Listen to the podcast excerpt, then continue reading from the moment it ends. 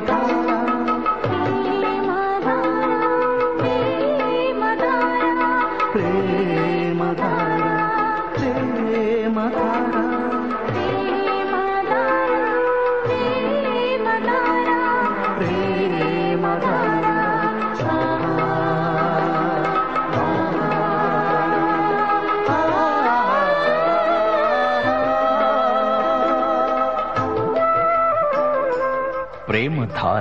ప్రేమ ధార. బైబిల్ అధ్యయన పాఠశాల. శ్రోతలకు స్వాగతం.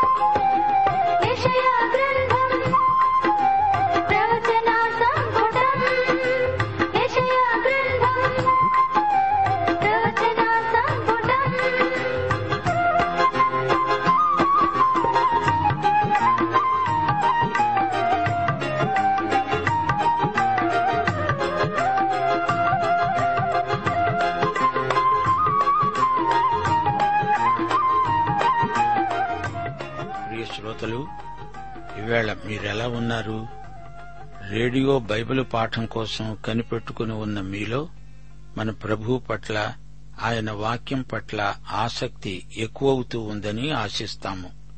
శ్రోతలు క్రీస్తు ద్వారా మనం ఏమై ఉన్నామో ఏమి చేయగలుగుతున్నామో ఏమి కలిగి ఉన్నామో తలుంచుకుంటే మనకెంతో ఆనందం తృప్తి. ఫిలిపి పత్రికలో పౌలు ఈ మూడు పేర్కొన్నాడు. ఫిలిపి నాలుగో అధ్యాయం పదకొండో వచనం పదమూడో వచనం పంతొమ్మిదో వచనం. నేను ఏ పరిస్థితిలో ఉన్నా ఆ స్థితిలో సంతృప్తి కలిగి ఉండ నేర్చుకున్నాను. నన్ను బలపరిచేవాని అందే నేను సమస్తము చేయగలను. దేవుడు తన ఐశ్వర్యము చొప్పున క్రీస్తు యేసునందు మహిమలో ప్రతి అవసరము తీరుస్తాడు. నీవు ఏమై ఉన్నావు? ఏమి చేయగలుగుతున్నావు? ఏమి కలిగి ఉన్నావు? ఈ ప్రశ్నలకు జవాబు యేసుక్రీస్తే. రండి రేడియో దగ్గరే అలాగే కూర్చొని నాతో ప్రార్థనలో ఏకీభవించండి. పరలోకదేవ మా పరమ తండ్రి నీకు మా హృదయపూర్వకమైన కృతజ్ఞతాస్థుతులు. నిన్ను స్తుతిస్తున్నాము మహిమపరుస్తున్నాము. నీకే మహిమా ప్రభావములు యుగయుగాలకు చెల్లునుగాక. తండ్రి మా దేశమును దీవించండి. దేశ ప్రజలను ప్రజాసేవకులను నాయకులను న్యాయాధిపతులను ఆశీర్వదించండి. ప్రజలలో నైతిక ఆధ్యాత్మిక చైతన్యము కలిగించండి. విశేషించి క్రైస్తవ సంఘాలను సంఘ బిడ్డలను సంఘ నాయకులను కాపరులను ఉపదేశకులను ఆశీర్వదించండి. సువార్తికులను బలపరచండి. నీ బిడ్డలు ప్రతి సత్కార్యమందు ప్రతి సద్వాక్యమందు వర్ధిల్లునట్లు కృపలు దయచేయండి. బాలబాలికల భవిష్యత్తును తీర్చిదిద్దండి. నేరములు దౌర్జన్యములు జరగకుండా అటి వారిని పశ్చాత్తాపానికి నడిపించండి. క్రైస్తవ దాతృత్వం విస్తరించినట్లు కుటుంబాలలో ప్రేమ సంబంధాలు బలపడునట్లు పరోపకార దృష్టితో మీ బిడ్డలు ముందుకు సాగునట్లు ఉద్యోగాలలో ఉన్న నీ బిడ్డలు నాణ్యత గల పనిచేసి నిన్ను మహిమపరచునట్లు. సైతానీయ దుష్టశక్తులు లయమైపోవునట్లు సమస్త ప్రజలకు ఆయురారోగ్యములిచ్చి కాచి కాపాడుమని మా ప్రభువు రక్షకుడు అయిన యేసుక్రీస్తు వారి శుభనామమున ప్రార్థిస్తున్నాము తండ్రి. ఆమెన్.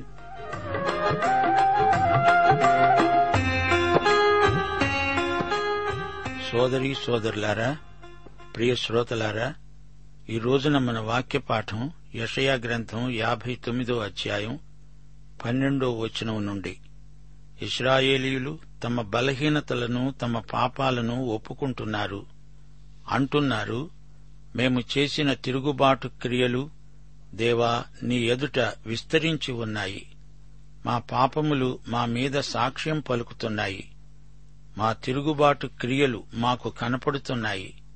మా దోషములు మాకు తెలిసే ఉన్నాయి. శ్రోతలు గమనించారా? వెలుగు లేదు చీకటి వీరిని ఆవరించింది. ప్రకాశం పోయింది అంధకారం అలుముకున్నది. గుడ్డివారై తడుములాడుతున్నారు. కన్నులు లేని కపోతులైపోతున్నారు. జారిపడుతున్నారు. మధ్యాహ్నకాలం సంధ్య చీకటి అయింది.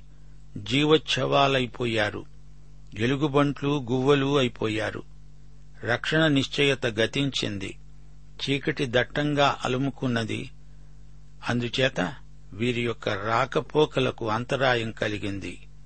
మనుషులు మృగప్రాయులైపోయారు. సత్యమనేది అరుదైపోయింది. అభివృద్ధి లేదు. క్షీణదశ ప్రాప్తించింది. న్యాయము నీతి లోపించి మార్గమంతా అలజడిమయమైపోయింది. నీతికి న్యాయానికి చోటు లేదు. అబద్ధాలు అంతకంతకు ఎక్కువవుతున్నాయి. నిజం చెప్పేవాడు లేడు.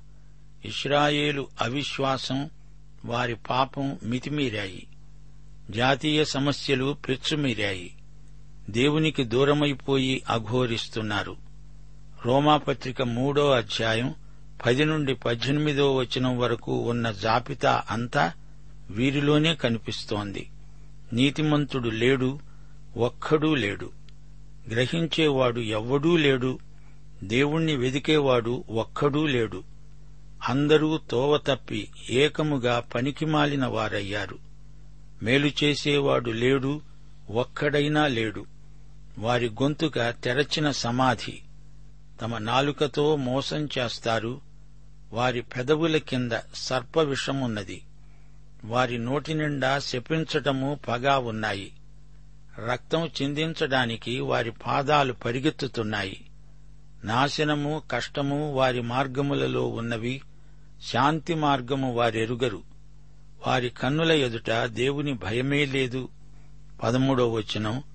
వారంటున్నారు ఒప్పుకుంటున్నారు తిరుగుబాటు చేయటము యహోవాను విసర్జించడము మా దేవుణ్ణి వెంబడించక వెనుకదీయడము బాధకరమైన మాటలు విధికి వ్యతిరిక్తమైన మాటలు వచించటము హృదయమున యోచించుకొని అసత్యపు మాటలు పలకటము ఇవే మా వలన జరుగుతున్నాయి. అవును అందుకే దేవుడు ఇదంతా చూచి ముఖం అటు తిప్పుకున్నాడు. ఆధ్యాత్మిక అంధకారంలో కొట్టుమిట్టాడుతున్నారు. దారి తెన్ను కనపడటం లేదు. మృతతుల్యమైన దుస్థితికి దిగజారిపోయారు. రక్షణ లేని దయనీయ స్థితి దుర్భరమైన శోకంతో కుమిలిపోతున్నారు. తిరుగుబాటుతనం ఎక్కువై వారి పాపాలు వారి మీద సాక్ష్యం పలుకుతున్నాయి. దేవుడు వారిలో వారి మాటల్లో చేతల్లో లేడు. దేవుని మార్గాన్ని ఎప్పుడో విడిచిపెట్టారు. తమ కర్తవ్యాన్ని గుర్తెరుగక ఇష్టం వచ్చినట్లు మాట్లాడుతున్నారు. పద్నాలుగో వచనం. న్యాయానికి ఆటంకం కలుగుతున్నది నీతి దూరాన నిలిచింది. సత్యం సంతవీధిలో పడింది ధర్మం లోపల ప్రవేశింపనేరదు. చెడుతనం విసర్జించేవాడే దోపిడీకి గురవుతున్నాడు. న్యాయము జరగకపోవటము యహోవా చూచాడు. అది ఆయన దృష్టికి ప్రతికూలం.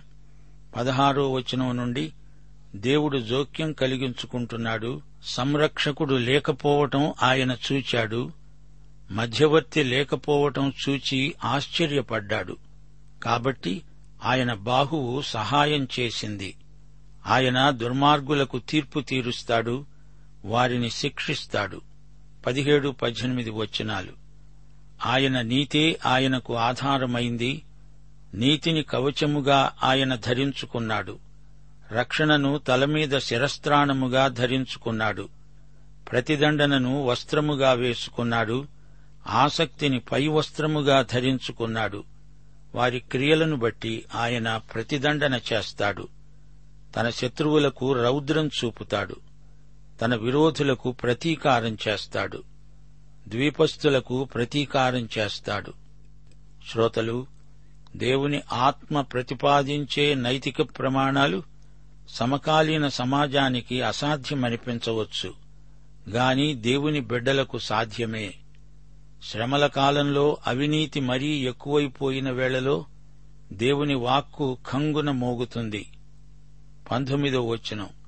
పడమటి దిక్కున ఉన్నవారు యహోవా నామమునకు భయపడతారు. సూర్యోదయ దిక్కున ఉన్నవారు ఆయన మహిమకు భయపడతారు. యహోవా పుట్టించే గాలికి కొట్టుకుని పోయే ప్రవాహ జలము వలె ఆయన వస్తాడు. ఆయన రాబోతున్నాడు. ఇరవై ఇరవై ఒకటి వచనాలు. సియోను నద్దకు యాకోబులో తిరుగుబాటు చేయటం మాని మళ్ళుకొనిన వారి వద్దకు విమోచకుడు వస్తాడు. ఇదే యహోవా వాక్కు. విమోచకుని రెండో రాకడ సమయమిది.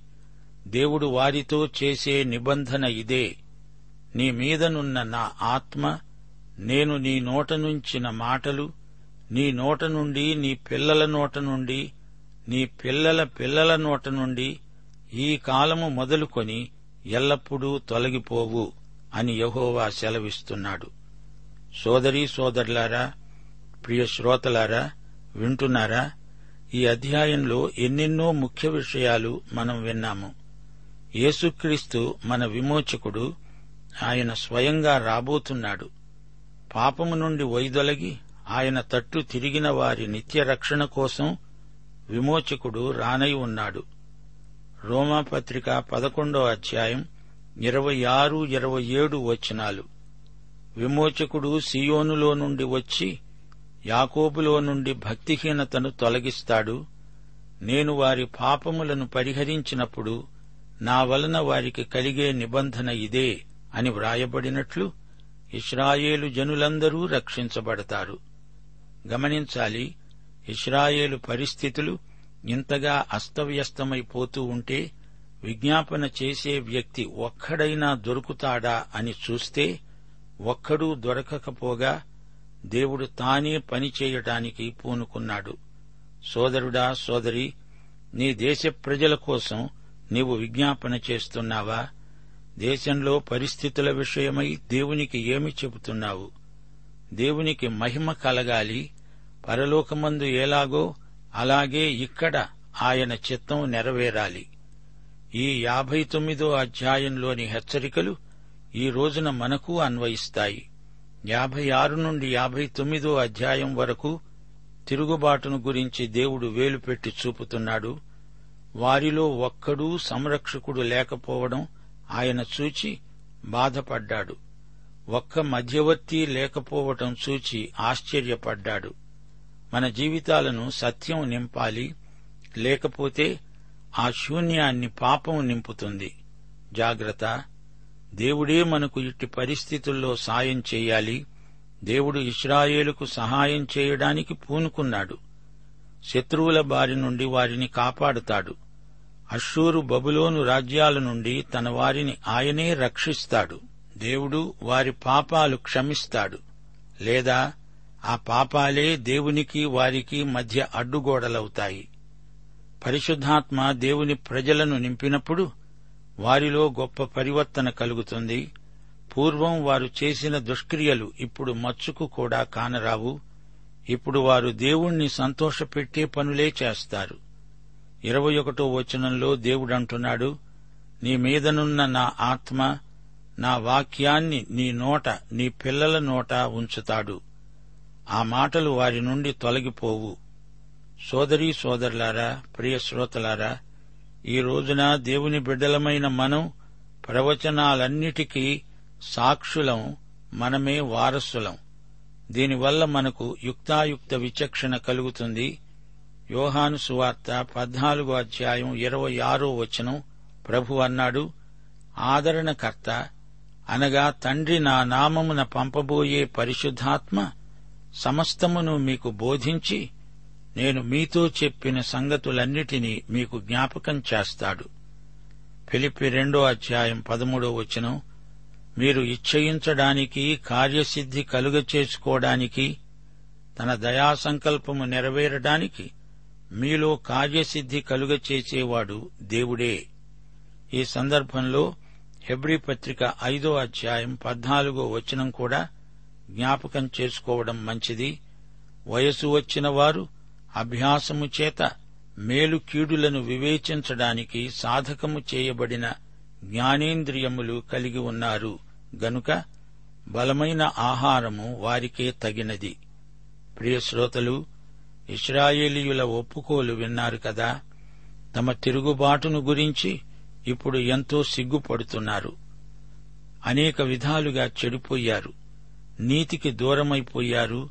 న్యాయసమ్మతమైన విధానాలు ఎక్కడా కనపడడం లేదు వెలుగు లేదు వారి భక్తి పొగసూరిపోయింది.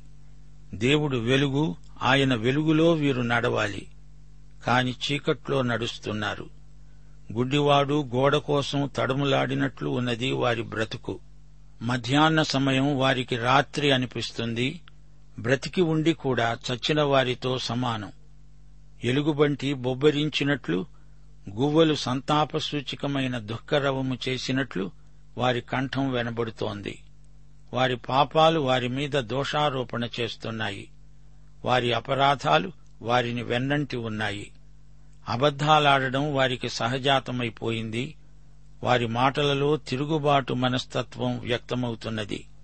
వారి హృదయం అబద్ధాలతో నిండి ఉన్నది. గనుక వారి నోరు అబద్ధాలే మాట్లాడుతోంది. నీతి సత్యం ధర్మం వక్రీభవించాయి. అపసవ్య ధోరణులు పెచ్చరిల్లుతున్నాయి. వీరు ధర్మాన్ని గడప దాటి లోపలికి రానియరు. సత్యం సంత వీధిలో అమ్మకానికి దొరుకుతుంది. కొనటం అమ్మటం అనే యావ మనుషుల్లో ఎక్కువైపోతోంది. ఈ రోజున మన పరిస్థితి కూడా అంతే. ఆధ్యాత్మిక విషయాలకు విలువ తగ్గింది. లౌకిక విషయాలకు వెల ఎక్కువైంది. చదువు కొనటం కూడా చదువును కొనటమే అయింది. ఈ రోజున సమాచార విప్లవం వచ్చింది అనుకుంటున్నాము కాని అది సమాచార వర్తకము వ్యాపారము. సోదరీ సోదరులారా ఈ అధ్యాయంలో పేర్కొనబడిన పాపాలు పాపుల జీవిత విధానం నేటి సమకాలీన సమాజానికి అద్దం పట్టినట్లున్నాయి. దేవుడు లోకానికి తీర్పు తీర్చబోతున్నాడు. ఈ భూమి పాపభారాన్ని మొయ్యలేకపోతోంది. రాను రాను పాపాల జాబితా పెద్దదైపోతున్నది. ప్రజలకు తమ పాపాలేవో తెలుసు అయినా వారు పశ్చాత్తాపం పొందనొల్లరు. తమ అతిక్రమములను గురించి వీరు మారు మనస్సు పొందరు. ఒకటి యోహాను మొదటి అధ్యాయం ఏడో వచనం నుండి ఆయన వెలుగులో ఉన్న ప్రకారము మనము వెలుగులో నడిచిన ఎడల మనము అన్యోన్య సహవాసము గలవారమై ఉంటాము. అప్పుడు ఆయన కుమారుడైన యేసు రక్తము మనలను ప్రతి పాపము నుండి పవిత్రులనుగా చేస్తుంది. మనము పాపము లేనివారమని చెప్పుకొనిన ఎడల మనలను మనమే మోసపుచ్చుకుంటాము. మనలో సత్యము ఉండదు. మన పాపములను మనము ఒప్పుకొనిన ఎడల ఆయన నమ్మదగిన వాడును నీతిమంతుడును గనుక ఆయన మన పాపములను క్షమించి సమస్త దుర్నీతి నుండి మనలను పవిత్రులనుగా చేస్తాడు. మనము పాపము చేయలేదని చెప్పుకునిన ఎడల ఆయనను అబద్ధికునిగా చేసిన వారమవుతాము. అప్పుడు ఆయన వాక్యము మనలో ఉండదు. ప్రియ సోదరీ సోదరులారా వింటున్నారా? యషయా గ్రంథం గొప్పది. యషయా ప్రవక్త గొప్ప ప్రవక్త. ప్రవక్త అంటే దేవుని తరఫున మాట్లాడేవాడు. అపుస్థలుడు దేవుని పక్షంగా మనతో మాట్లాడతాడు అలాగే ప్రవక్త కూడా. హెబ్రి భాషలో ప్రవక్తను నబీ అంటారు. జరగబోయే సంగతులను ప్రవచించటమే కాదు ప్రవక్త ప్రబోధాలు కూడా చేస్తాడు. దేవుని నీతిని ప్రకటించేవాడు ప్రార్థించేవాడు ప్రవక్త. దేవుడు నిబంధన దేవుడు తన ప్రజలతో నిబంధన చేసుకున్నాడు. తన ప్రజలు నీతి మార్గం తప్పినప్పుడు దేవుడు తన ప్రవక్తల ద్వారా వారిని మేల్కొల్పుతాడు. దేవుని వాక్యపు వెలుగులో ప్రజలు తమను తాము పరీక్షించుకోవాలి. దేవుని చిత్తాన్ని గుర్తించి రాబోయే తీర్పు దృష్ట్యా ప్రజలు తమ ప్రవర్తనలను సరిదిద్దుకోవాలి. ప్రవక్తలు తమ జాతి పక్షాన దేవునికి విజ్ఞాపన చేస్తారు. తీర్పు రాబోతోంది అని ప్రవక్త ప్రకటించినప్పుడు ప్రజలు పశ్చాత్తప్తులైతే దేవుడు తన తీర్పును ఉపసంహరించుకుంటాడు. ప్రవచనాలు కొన్ని షరతులతో కూడినవి. అయితే కొన్ని ప్రవచనాలు మార్పు లేనివి అవి స్థిరమైనవి. ఒకటి కొరింతి పదిహేనో అధ్యాయం ఇరవై నాలుగు నుండి ఇరవై ఎనిమిదో వచనం వరకు ఈ ప్రవచనం ఎట్టి పరిస్థితిలోనూ మారదు. ఆయన సమస్తమైన ఆధిపత్యమును సమస్తమైన అధికారమును బలమును కొట్టివేసి తన తండ్రి అయిన దేవునికి రాజ్యము అప్పగిస్తాడు.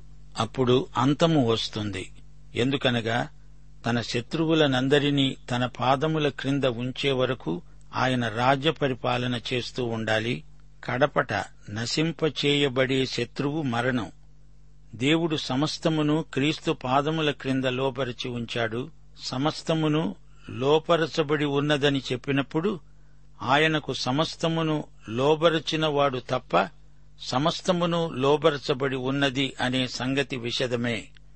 అలాగే ఎఫ్ఎసి పత్రిక మొదటి అధ్యాయం పదో వచనం ఆయన పరలోకములో ఉన్నవే కాని భూమి మీద ఉన్నవే కాని సమస్తమును క్రీస్తునందు ఏకముగా సమకూర్చవలెనని తనలో తాను నిర్ణయించుకున్నాడు. ఇది తప్పనిసరిగా జరుగుతుంది. ప్రకటన ఇరవై ఒకటో అధ్యాయం ఇరవై రెండో వచనం పరలోకములో ఏ దేవాలయము నాకు కనపడలేదు. సర్వాధికారి అయిన దేవుడగు ప్రభువు గొర్రెపిల్ల దానికి దేవాలయమై ఉన్నారు.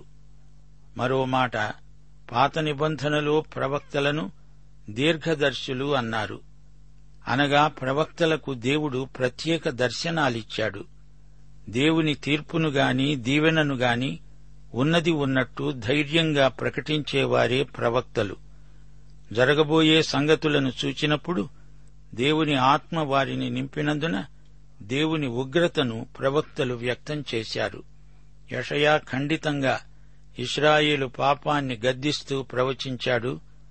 మీకా మూడో అధ్యాయం ఎనిమిదో వచనం ప్రవక్త అంటున్నాడు నేనైతే యాకోబు సంతతి వారికి తమ దోషమును ఇస్రాయేలు వారికి తమ పాపమును కనపరచడానికి యహోవా ఆత్మావేశము చేత బలముతో తీర్పు తీర్చే శక్తితో ధైర్యముతో నింపబడిన వాడనై ఉన్నాను. యషయా కూడా అలాంటివాడే యోహాను సువార్త రెండో అధ్యాయం పదిహేడో వచనంలో ప్రభువు చెప్పిన మాట నా తండ్రి ఇంటిని గూర్చిన ఆసక్తి నన్ను భక్షిస్తున్నది. ఇది ప్రవక్త యొక్క ఆసక్తి. యేసుక్రీస్తు ప్రవక్తలకు ప్రవక్త రాజులకు రాజు యాజకులకు యాజకుడు. యహూ అనే వ్యక్తి దేవుని ప్రవచనాన్ని అనుసరించి దేవుని ఉగ్రతను నెరవేర్చడానికి ఆహాబు వంశకులపై దేవుని తీర్పు అమలు పరచడానికి ఇస్రాయేలులో బయలు పూజను అంతమొందించడానికి అలాంటి ఆసక్తినే కనపరిచాడు. యషయా యాభై తొమ్మిదో అధ్యాయం పదిహేడో వచనంలో ఆయన కవచమే నీతి ఆయన రక్షణే శిరస్త్రాణము. ప్రతిదండనే ఆయన వస్త్రము. ఆసక్తి ఆయన పై వస్త్రము. అపుస్తలుడైన పౌలు రెండు కొరింతి తొమ్మిదో అధ్యాయం రెండో వచనంలో అన్నాడు సంఘస్థులారా మీ ఆసక్తిని చూచి అనేకులు ప్రేరేపించబడ్డారు. తీతుపత్రిక రెండో అధ్యాయం పదమూడో వచనం మహాదేవుడు మన రక్షకుడు అయిన మన యేసుక్రీస్తు మహిమ యొక్క ప్రత్యక్షత కొరకు ఎదురుచూస్తూ ఈ లోకములో స్వస్థబుద్ధితో నీతితో భక్తితో బ్రతుకుతూ ఉండాలని దేవుని కృప మనకు బోధిస్తున్నది. ఆయన సమస్తమైన దుర్నీతి నుండి మనలను విమోచించి సత్క్రియలయందు ఆసక్తి గల ప్రజలను తన కోసం పవిత్రపరచుకొని తన సొత్తుగా చేసుకోవడానికి తనను తానే మన కోసం అర్పించుకున్నాడు. ప్రియ శ్రోతలారా క్రీస్తును పోలిన దైవాసక్తి మీకుందా? ఈ పాఠం ముగింపులో పరిశుద్ధాత్మ నింపుదల పేర్కొనబడింది. వాక్యాత్మ మనలను నింపాలి. పాఠం సమాప్తం. ప్రభు అయిన యేసుక్రీస్తు వారి దివ్యకృప తండ్రి అయిన దేవుని పరమ ప్రేమ పరిశుద్ధాత్మ యొక్క అన్యోన్య సహవాసము సమాధానము సంతోషము సహాయము మనకందరికీ సదాకాలము నిత్యత్వము వరకు తోడై ఉండునుగాక. ఆమెన్. thank you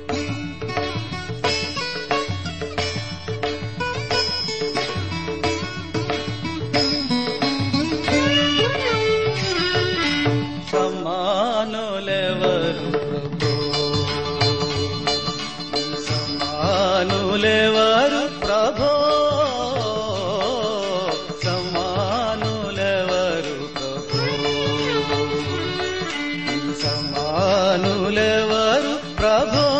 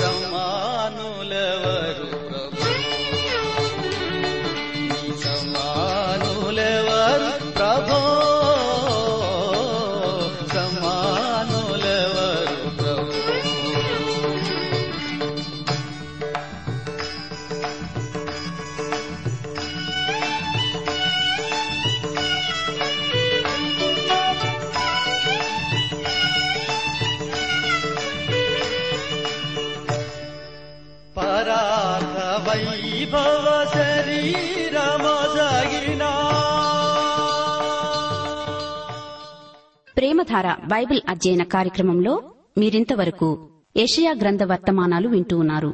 ఈ గ్రంథ ధ్యానాలు మీ అనుదిన ఆత్మీయ జీవితాన్ని మరింత శక్తితో ధైర్యంతో సహనంతో కొనసాగించడానికి సహాయపడగలవని భావిస్తున్నాం. ప్రస్తుతం మీరు వింటున్న ఏషయా గ్రంథ ధ్యానాలపై గొప్ప రక్షణ అనే పుస్తకాన్ని సిద్ధం చేస్తున్నాం. గొప్ప రక్షణ అనే ఈ పుస్తకాన్ని పొందగోరేవారు ఈ రోజే మాకు వ్రాసి లేదా ఫోన్ చేసి మీ పేరు నమోదు చేయించుకోవచ్చు. మా address Premadhara Trans World Radio India తపాలా సంచి నాలుగు సికింద్రాబాద్ ఐదు సున్నా సున్నా సున్నా ఒకటి ఏడు. మా సెల్ ఫోన్ నంబర్లు తొమ్మిది మూడు తొమ్మిది తొమ్మిది తొమ్మిది ఐదు రెండు ఐదు ఏడు సున్నా. మరొక నంబర్ తొమ్మిది మూడు తొమ్మిది తొమ్మిది తొమ్మిది ఐదు రెండు ఐదు ఎనిమిది సున్నా. మా email ID Telugu TTB at radio eight eight two dot com.